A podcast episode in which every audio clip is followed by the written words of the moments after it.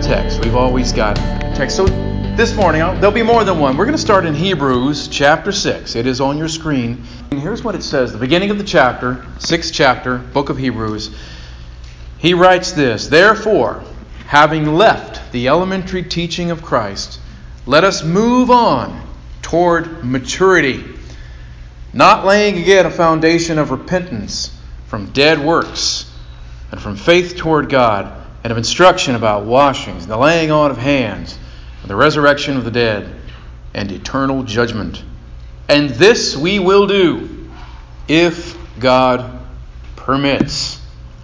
Thus says the inspired writer. I want to talk today about the Word and the world. The Word and the world. In English, just one little letter separating those two. And to do it, just going to burrow in this text just a little bit more, look at a few of the key words so we understand it better. So, some of the key words in what we just read, especially verse 1 in particular, starts with the key word therefore. Therefore. We're in the middle of a continuing thought. You know, when, when, you, when somebody steps up to teach or preach or do a Bible study, they go right to the text. Most of the time, I mean, unless they read a whole book, unless they take a whole, or unless they're looking at individual things like sets of Proverbs or Psalms sort of stand alone, they're, especially if it's in the letters or in a narrative, they're jumping into the middle of a story. Or they're jumping into the middle of a thought, which we don't commonly do, do we? You don't, we don't read people's emails that way, do you? Scroll to like the eighth paragraph. I mean, I hope people aren't emailing you that like that, but just in case I got a lot to say. I mean, if I get a lot of if I got a lot of emails with that many paragraphs, I might not even read them at all. But if you did read them, you probably would start at the top. Otherwise, you go to the fifth paragraph, you start reading what they're saying, you're thinking, uh, I'm not sure what this person's talking about because I'm jumping in the middle of a thought. But we can't always read every book every time we come to break open the Word, so we, we enter into thoughts. And so, how many times do we do a, a, a text comes at us and it starts with, Therefore, brothers, and every time you see that, you think, okay, I'm, I'm jumping in the middle of something. Now, biblically literate Christians over the years will get a sense of where they are in a text. The, you know what I mean? Like the map of a, of a book. So that for a lot of you, have been in church a long time, and if, uh, and if we were to read a, a thing, maybe this or maybe some other text, you would, auto, you would already know kind of what, became, what came before it you know, and where it goes after that because you're just familiar enough. Like in a movie you've seen 10 times and it's and you flip it on you're like, "Oh, look, they're showing that movie." But you and you know right where it is because you've seen it a bunch. You know what came before that scene, you know what comes after that scene. You're familiar with it. Same with some of these letters. So here we're looking at him in the middle of something with a transitional word. Therefore, so hey, I just told you a bunch of things and in light of it, I got something else to say. There's no chapter break here when it was originally written. He didn't say, now for chapter 6. You know, he didn't do that. We, we added, we, I mean, the church added those for reference and indexing sake. We find stuff quicker and make reference to it. Originally, he just keeps on going. He's writing a letter. One thing leads to the next. So he's building a case for something. He's, he's, he's laying out some, some things. This is doctrine. He's saying, okay, now, I just told you a bunch of stuff. Now, building on that. So we've got to go back. Now, the way the old, when I was growing up, the way the old preachers always said it was anytime you see a therefore, you got to ask, say it, what's it there for? And uh, that is how a lot of preachers sounded when I was a kid. So, you know. Well, what is he saying? Let me read it to you. We, so, so I back up the truck just a little bit to uh, end of chapter five. Here's what preceded. Here's what immediately preceded this. I don't I don't have that one. Sorry, but I'm just going to read it to you. He says at the end of chapter five. It says about this we have much to say. Of course, even that even that begs about what? See, go. You got to do. That's homework for you to do. And th- about this we have much to say, and it is hard to explain, since you have become dull of hearing. Oh, thanks for that. For though by this time you ought to be teachers, you need someone to teach you again the basic principles of the oracles of God. You need milk, not solid food. For everyone who lives on milk is unskilled in the word of righteousness, since he is a child. But solid food is for the mature, for those who have their powers of discernment trained by constant practice to distinguish good from evil. And then he says, Now therefore. Ah, so we see that's That's what's going on in the letter. Huh, that's what he's been talking about. And so then he says, okay, therefore, in light of that, having left the elementary teaching, having left, wait a minute, wait a minute. You telling me we're departing from the words of Christ? We're walking away? Of course not. Obviously not. No, we're not we're not leaving it as in we're leaving it in the dust. We don't need it anymore. We don't care about it anymore. That was then. That was so then. I'm on to better things. No, none of that is implied in this. They're, they aren't better things. So what, what are they then? He's, well, some translations say it like the NIV says, therefore let us move beyond. Move beyond the simple teachings. You see that that that translation sort of captures what I think is being said here. Not let us leave them behind. All done with those. You know, like uh, someone who says, Yeah, I became a Christian back in 1988, which wasn't a bad year, by the way. Well, okay, so since 1988, then, uh, you've never thought again about the, the core elements of the God? No, I moved past that. I moved way past that.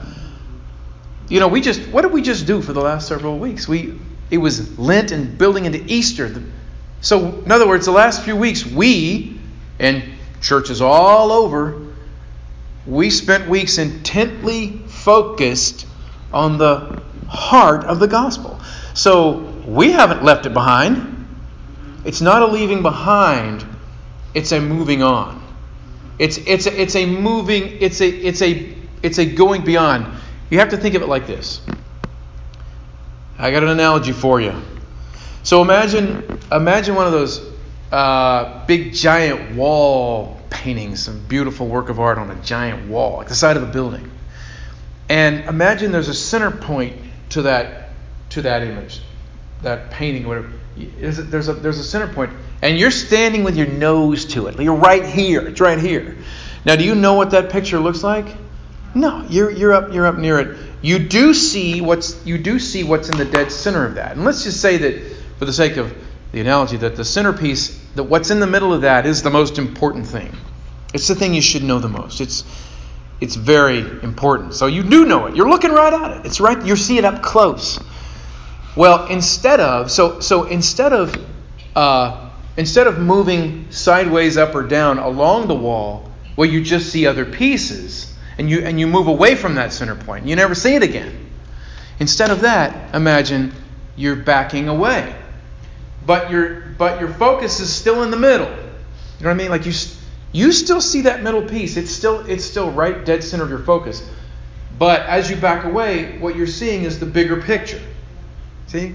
You're seeing how this connects to that, and, and it all ties to the middle. It all connects to the middle.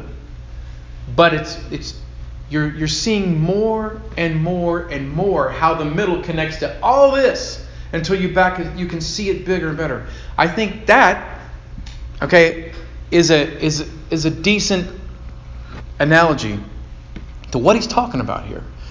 To move beyond the, the initial things just the first things. It literally says the literally says first word. The first things, the initial things, you still hold them close. They're still in the middle. They're still of, of the utmost importance. They still matter more than anything else. Right? The heart of the gospel, death, burial, resurrection, the hope of your salvation. That's that's you're not moving past it. But you're seeing over the years how that ties in, how that makes a difference in, how that influences all the other things you in, in the world that you experience. Everything else ties to it. It influences everything. It it it colors everything. It it's got a connection point to everything. But you don't know that at first, do you? A new Christian doesn't know all that. Not expected to know all that. But 30 years later, well, I would expect them to know a lot more what that means, all the, the outworkings, implications. And of course, the writer of Hebrews given it pretty good to, to the recipients. He's saying a lot of you people ought to, ought to be able to see this stuff yet, but you, you don't yet. You're still in sec, you've been stuck in second grade for a decade. Not because you're dumb. You just don't want to. It's a matter of the will, not the intellect. He's just busy with other things. He doesn't care enough. It hurts a little. I mean, in other words, this is it's kind of a rebuke what it, what's leading into this. But then, you know, but what he's getting to now is the encouragement. You never you never offer any if there's ever a rebuke that needs to happen in the body of Christ, you never just offer the rebuke and walk away. Rebuke is followed by the way forward, the path to correction, to you know, to fulfillment, to to uh, being made whole. You fix it. He's saying, you a lot of you people, you're you're, you're infantilized spiritually. You're stunted. But I'm not just ending my letter here. What's wrong with you guys? The end. No, I've got I've got there's a way there's a way forward. So he's saying, let us main verb of this whole thing, let us move. Let us let us keep going. We're going on to something. What is the thing we're going on to? You can also think of it, by the way, as a foundation. That helps too, right? Think of think of those initial things, the elementary things, as foundational. If you live in a house around here in this part of the country, it probably has a foundation. Not all of them. I mean, some of them have different, you know, some of them are, the old houses be built on top. Like my grandparents has a little tiny house that had space under it, you know, little house, right? Had all that space under it. Stuff lived under there. And we dare each other as kids to go under there because there was a way to get. I triple dog dare you to go under because and people are like I go under there. So you find the dumbest cousin you got and you see if you can somehow coax him into it. Go on, go on, Jimmy, do it. I'm scared. Come on, Jimmy, it's fine. Jimmy might do it, but but you, you know that house is there's you know it's built up there that uh, you know in tornado land uh, I don't necessarily advise that kind of building. They put stuff on the foundations or they got the footings and whatever. They pour the foundation, but you know so it's good. You need the foundation, but how many people would do a building project? Pour a beautiful foundation, nice and level, solid, got the rebar in it's great, and just stop and be like, yeah. Hey Frank, have you seen my foundation? Hey, check out my foundation. And then just pop, put a couple of lawn chairs out, kick back and enjoy the work, the fruit of your. And people drive by. Sweet foundation you got there. Thanks, man. You know, it's like you, the found, you don't stop. You don't live on that. You need it. It's vital. I mean, I wouldn't I, I wouldn't advise building without it. And that comes from that comes from no less an architect and engineer than the Son of Man, who said he had a few things to say about how you build. Some people might build on sand. Not good. Not good. And and uh, you know you don't have to live in tornado land for that to be a, a terrible idea. That's generally a terrible idea. Are there people whose uh, whose faith is sort of built on sand? Sadly, there are a lot of people that don't have much of a foundation. Just never got the roots down. Or the roots only go a little, little ways down. What happens to your plants and your roots can't go down very far? They don't grow very big, they probably die. They got to go down. They got to find where the nutrients are. So see, I'm, I'm mixing analogies here.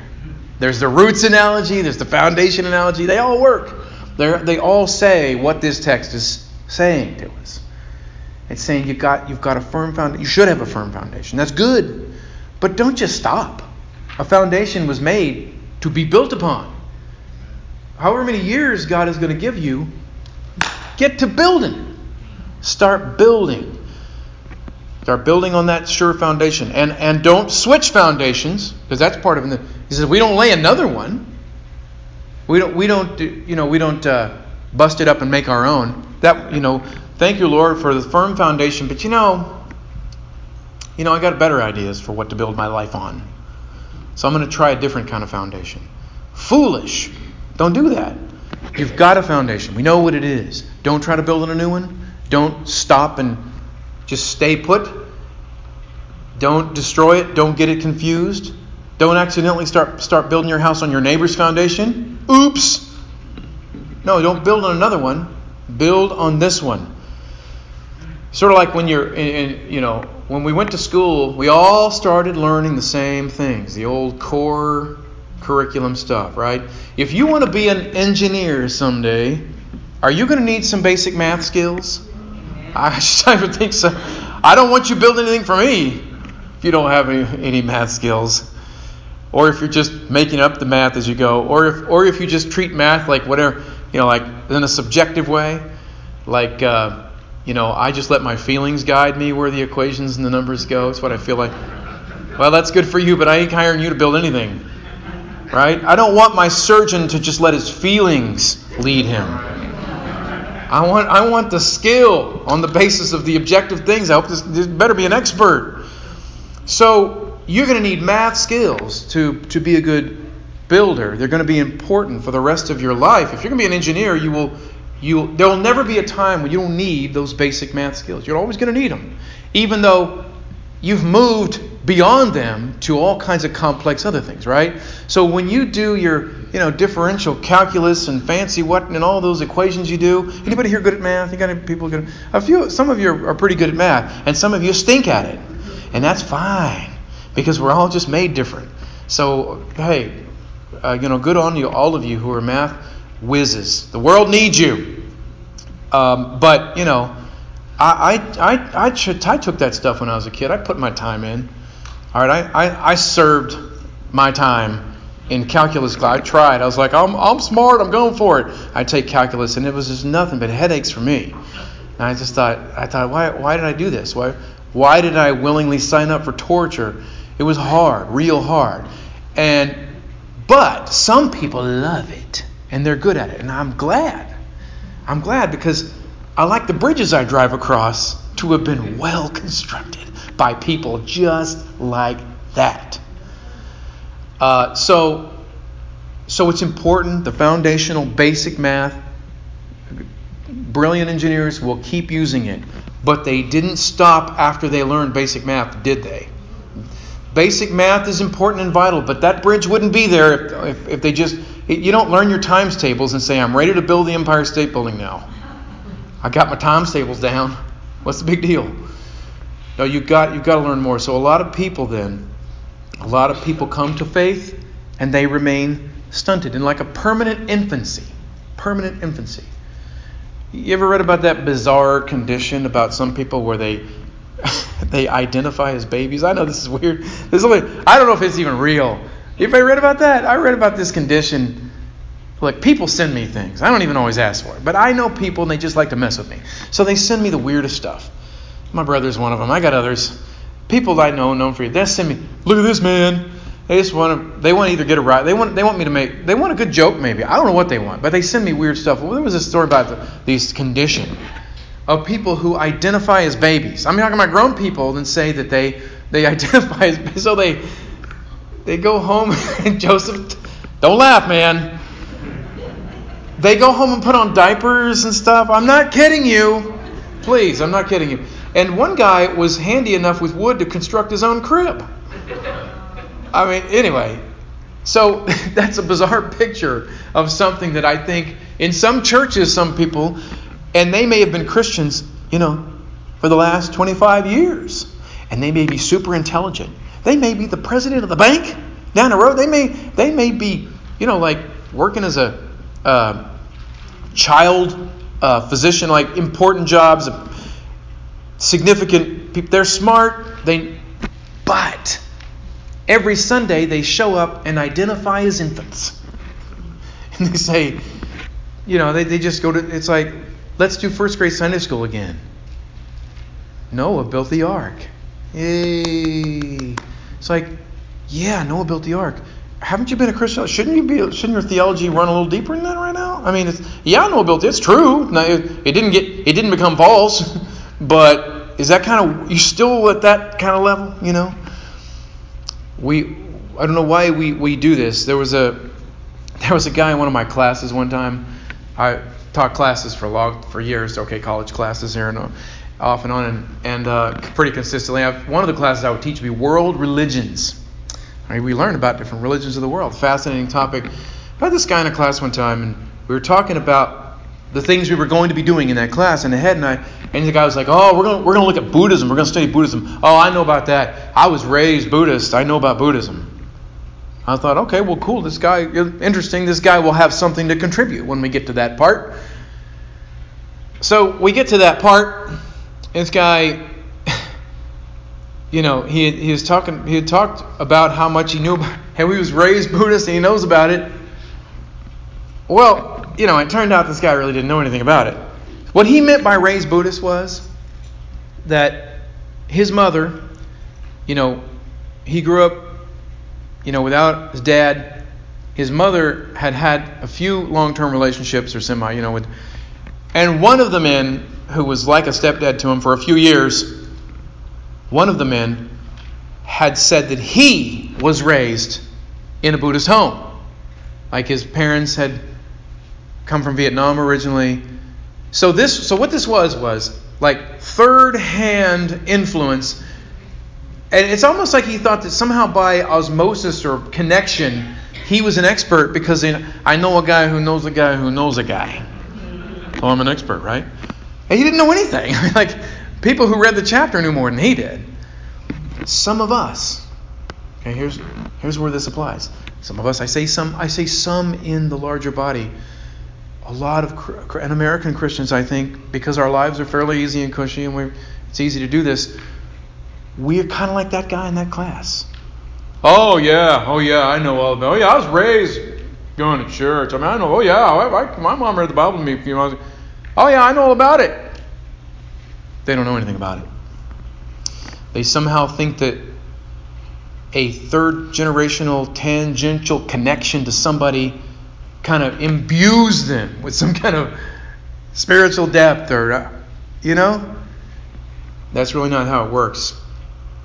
And i'm glad then that at least you know the uh, i'm glad when when when those who are sort of infantilized christians they, they're still drinking milk i'm glad when they have at least the right foundation that much is good I think, and that's the encouragement I want to give to people like that. I want to, uh, you know, sort of like this this letter.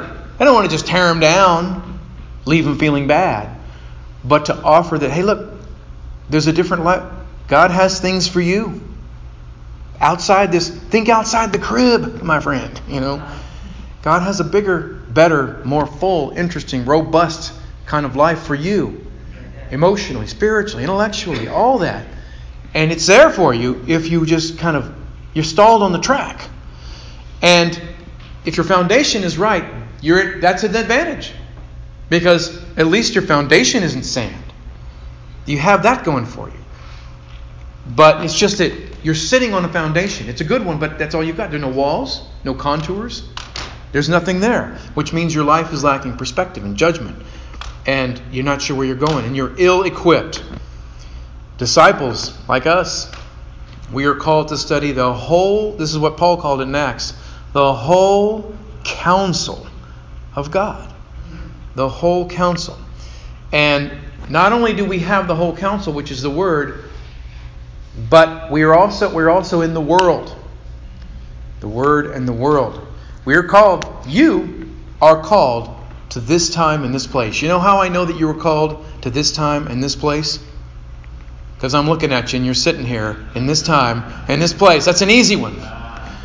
I can I can't I wouldn't pretend to tell you a whole lot about the will of God about the Lord expects you you're going to you're supposed to get married or not get married you're supposed to your your job should be you're supposed to go to this school you should be living in this community this is what I don't pretend to know all that stuff I only I only I'll go no further than what I can be pretty sure of and I can say with some confidence that you are called to here and now, because here we sit. And uh, if God had called you uh, to, uh, if God had called you to the 18th century, that's where you lived. But He didn't. Now, a few of you may be called in the future to not necessarily here. That's called missions. And a few people say, I've been called here to, to here up to now but I, but I feel God may be calling me, you know, over there, over there to Azerbaijan. Just to name one of the coolest sounding places. And a troubled place, I might add. By the way, most places are. Got too many human beings in them. Well, that could happen. So you could be called to another place in the future. But right now, so far, I mean, this, this is what you're called to. So we've got to be wise and discerning. We study the whole counsel of God, the Word. We, we're, in the, we're in the Word, but we're also in the world, and we've got to know that too. famous German theologian Karl Barth, is his name. Famous German theologian Karl Barth famously said this We must hold, well, he was German, so he probably said, We must hold the Bible in one hand and the newspaper in the other. It's the best German I can do right now. We must hold the Bible in one hand. What did he mean by that? The newspaper, of course, was the primary, was the chief and primary uh, medium. Okay, now we have media. That's plural. Well, you got print newspapers. No one's reading those anymore. They're all online. And we got a million of that kind of thing, and we got a gajillion blogs and whatnots, and this, that, and everything, and newsletters and such and so on, and Twitter and everything. And and this is what you're doing when you're when you're working that finger or that thumb. Finger scroller or thumb scroller, huh? Which are you? Well, um, when you're working it like that, and you're just like, wee, and it's like headline, headline, headline, headline, headline, opinion, opinion, opinion, headline, headline, opinion. You're just finding out what's going. Now, we don't read past headlines often these days, which is kind of a shame. We just read headline. We formulate our opinions based on headlines alone. You know what kind of power that gives headline writers? Headline writers can shape how you see what's going on in the world by how they craft their headlines. Because you, they know most people today won't read past the headline. They'll read the headline and they'll figure they got a grip on what's going on based on the headline. But headline writers, man, some of them really annoy me because they're not entirely honest. I, I, I don't. So nowadays, I read some headlines and I and sometimes I think they're just baiting me. I think I see what you're doing, and I bite a lot of times. I think, all right, and and it's amazing how many times I read the content and I think, see now, see now, you kind of lied. I read it, and that and your headline's kind of deceptive. That's not really what's in. Once I got down to the actual nuts and bolts and the facts of this thing, your headline your headline was sensationalized because you like getting those clicks and you like to get people's emotions to run high. Well, then admit that we're supposed to understand where we are. We were put here. We got. I am not so much responsible to know the mindset, the predominant worldview, the presuppositions, the primary challenges in thinking of believers living in the Czech Republic in the year 1535. It's interesting if I did learn that, kind of interesting, but I mean, I don't really feel a lot of pressure. That's not vital that I learn that. But guess who it was pretty important for? Christians living in the Czech Republic in the year 1535. They kind of needed to, to know that because that was the world that they were ministering to. It was important that they knew what was going on. So let me just show you a little uh, comparison between the Word and the world, okay? The Word and the world. The Logos and the Cosmos. The Logos, those are the Greek words. Logos and Cosmos. Logos was used in the text we just read when it said, let us move beyond the initial elementary teaching. That the first word, the Logos. Logos is a very, I mean, it's a it's a really broad and stretchy term. It's got a lot packed into it. In the beginning was the logos, right? So no, that, so it it take you it take you a few hundred pages to to uh, to work out all the theological stuff packed into what what they do with the word logos. But here it can be fairly simple. Here we're, here we're just referring to the revealed word of God. That's what Barth said. Have that in one hand. You should never turn loose of that. That's got to be your, your guide, your true north. And but you're living in the world, the cosmos. That's every time you see that word world, you're looking at the word cosmos. Sounds familiar, doesn't it? We use the word cosmos and different things. So we think about we think about uh, cosmologists. What do they do? Study the stars and space and all that. What the the, the, the, the essence of the word cosmos is the structure or the order or the system the structure or the order uh, or the system.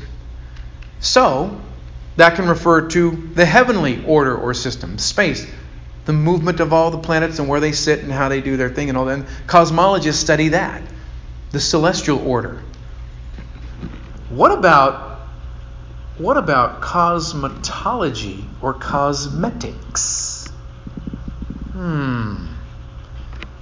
The structure or the order of your face. Let me quite literally. You know, it's like um, in some, some there's an old-fashioned thing. Some women used to say, "Hang on, I got to put my face on." you know, whatever. It's sort of like there's an the idea of uh, the idea of sort of having, you know, having the face that whatever's supposed to be the perfect looking face, which you know they try to they try to put all the perfect faces on all the covers, the you know, and and, and uh, However, there's the symmetry. I don't, what makes people's some faces not? I don't know what it is. Something organic, but people study this. Well, the eyes are this far apart. What it's like, I don't know, but there's a cosmo in there, right? There's a structure and order or something. But you see, and, and we see it in words like the, like cosmopolitan, the order or structure of the polis, the city-state. What does Paul mean, or the other writers, whenever they, and Paul uses it all the time? What do they mean when they say the world? Almost all the time, in your New Testament, when you see that, the world, the cosmos, it's talking about the structure or order of human thought and arrangement, the primary dominant way of thinking, the dominant ideas, the primary dominant values, the, the things that your culture kind of presupposes, the things they think matter most, all the things that they all kind of together have agreed this is what we now think matters and is important, this is how we see things. That is what he means. The system of the world. So the Word is inspired by God. The world was created by God. This world is corrupted, it's a fallen place. The Word of God is uncorrupted. It has not been corrupted, it has been passed down, it is unchanging, it has been kept and preserved. We, we can demonstrate this. We've got ancient manuscripts. We have found them. They go date back to the first and second century, and they are well kept. But this world it's all messed up. I don't have to belabor that point, do I? That that's an easy one. All right, that's the ultimate. Everyone can amen that with great ease. Yeah, world's messed up. It's it is not right. It is di- it is a disordered order. All right, it is very uncosmetic. It's all messed up.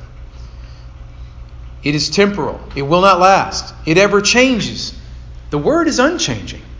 That's the beauty of it. That's so, so when I mentioned the people in wherever, Czech Republic, 1535, is that what I said? Guess what they read? Same word. Same word you read. You think that people today might sometimes be looking for something more stable? You see a lot of stress in the world today because, frankly, news cycles are fast. Social media has done a lot of damage to the psyche of people.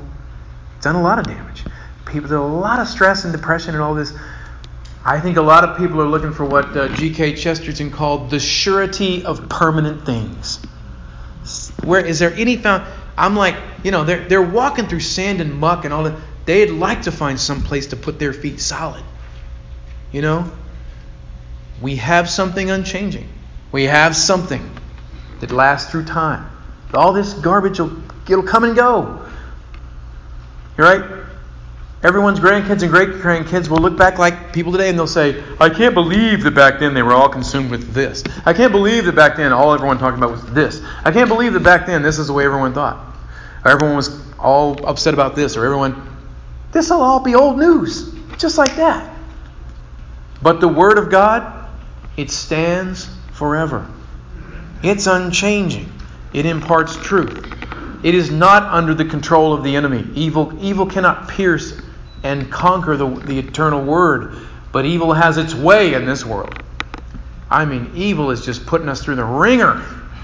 Look around. People are just taking a beating because they're just too foolish to understand that they're getting worked over.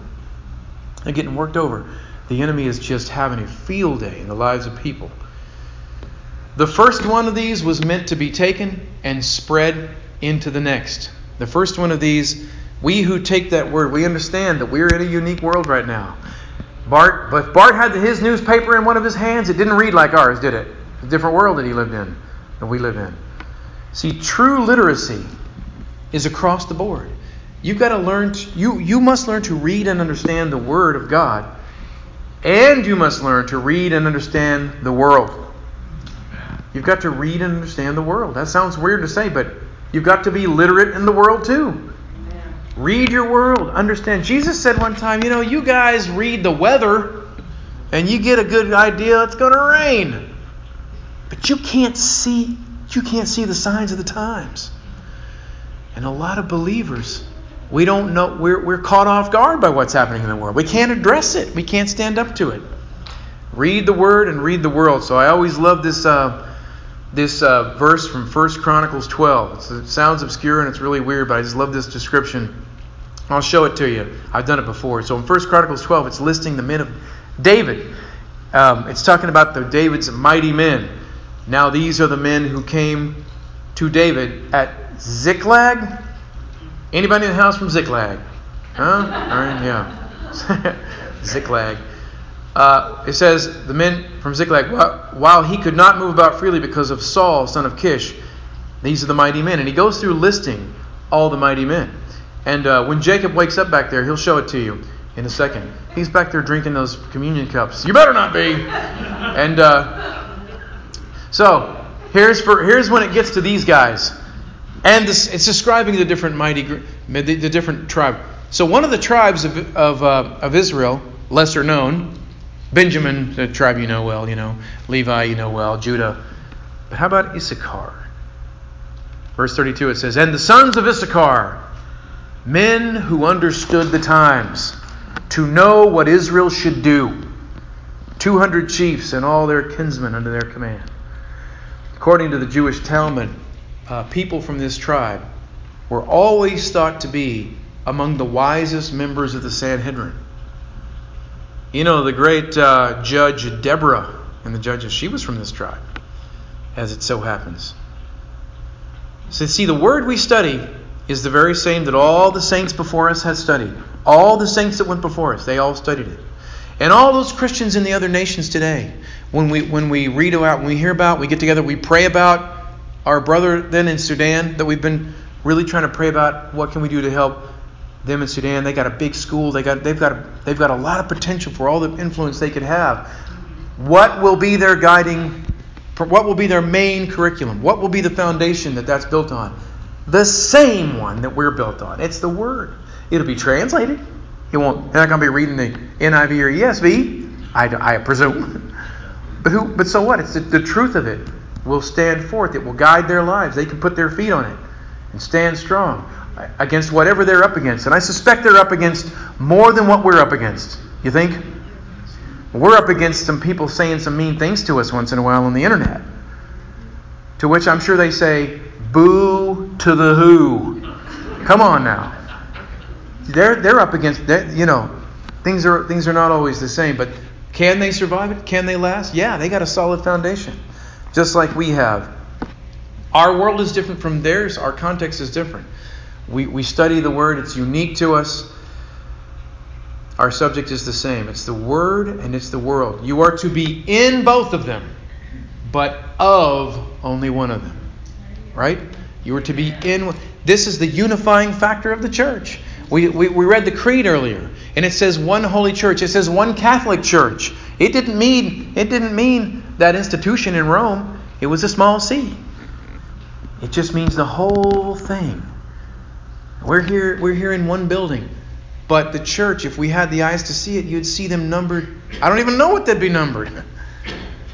Only God knows their number because a bunch of them are underground, off the books. But they're everywhere, they're all around the world. And this is the unifying factor. Like that psalm, Psalm 133 that Joseph read. It is, it is the ultimate good. It's how beautiful it is to see the brothers and sisters dwell in unity. And what is our unifying factor? It's we're unified in the Word. You know, the world wants to sell unity on all kind of bases. Everybody hawking a product will try to pitch it as unity. You know, it's like they come up with a jingle.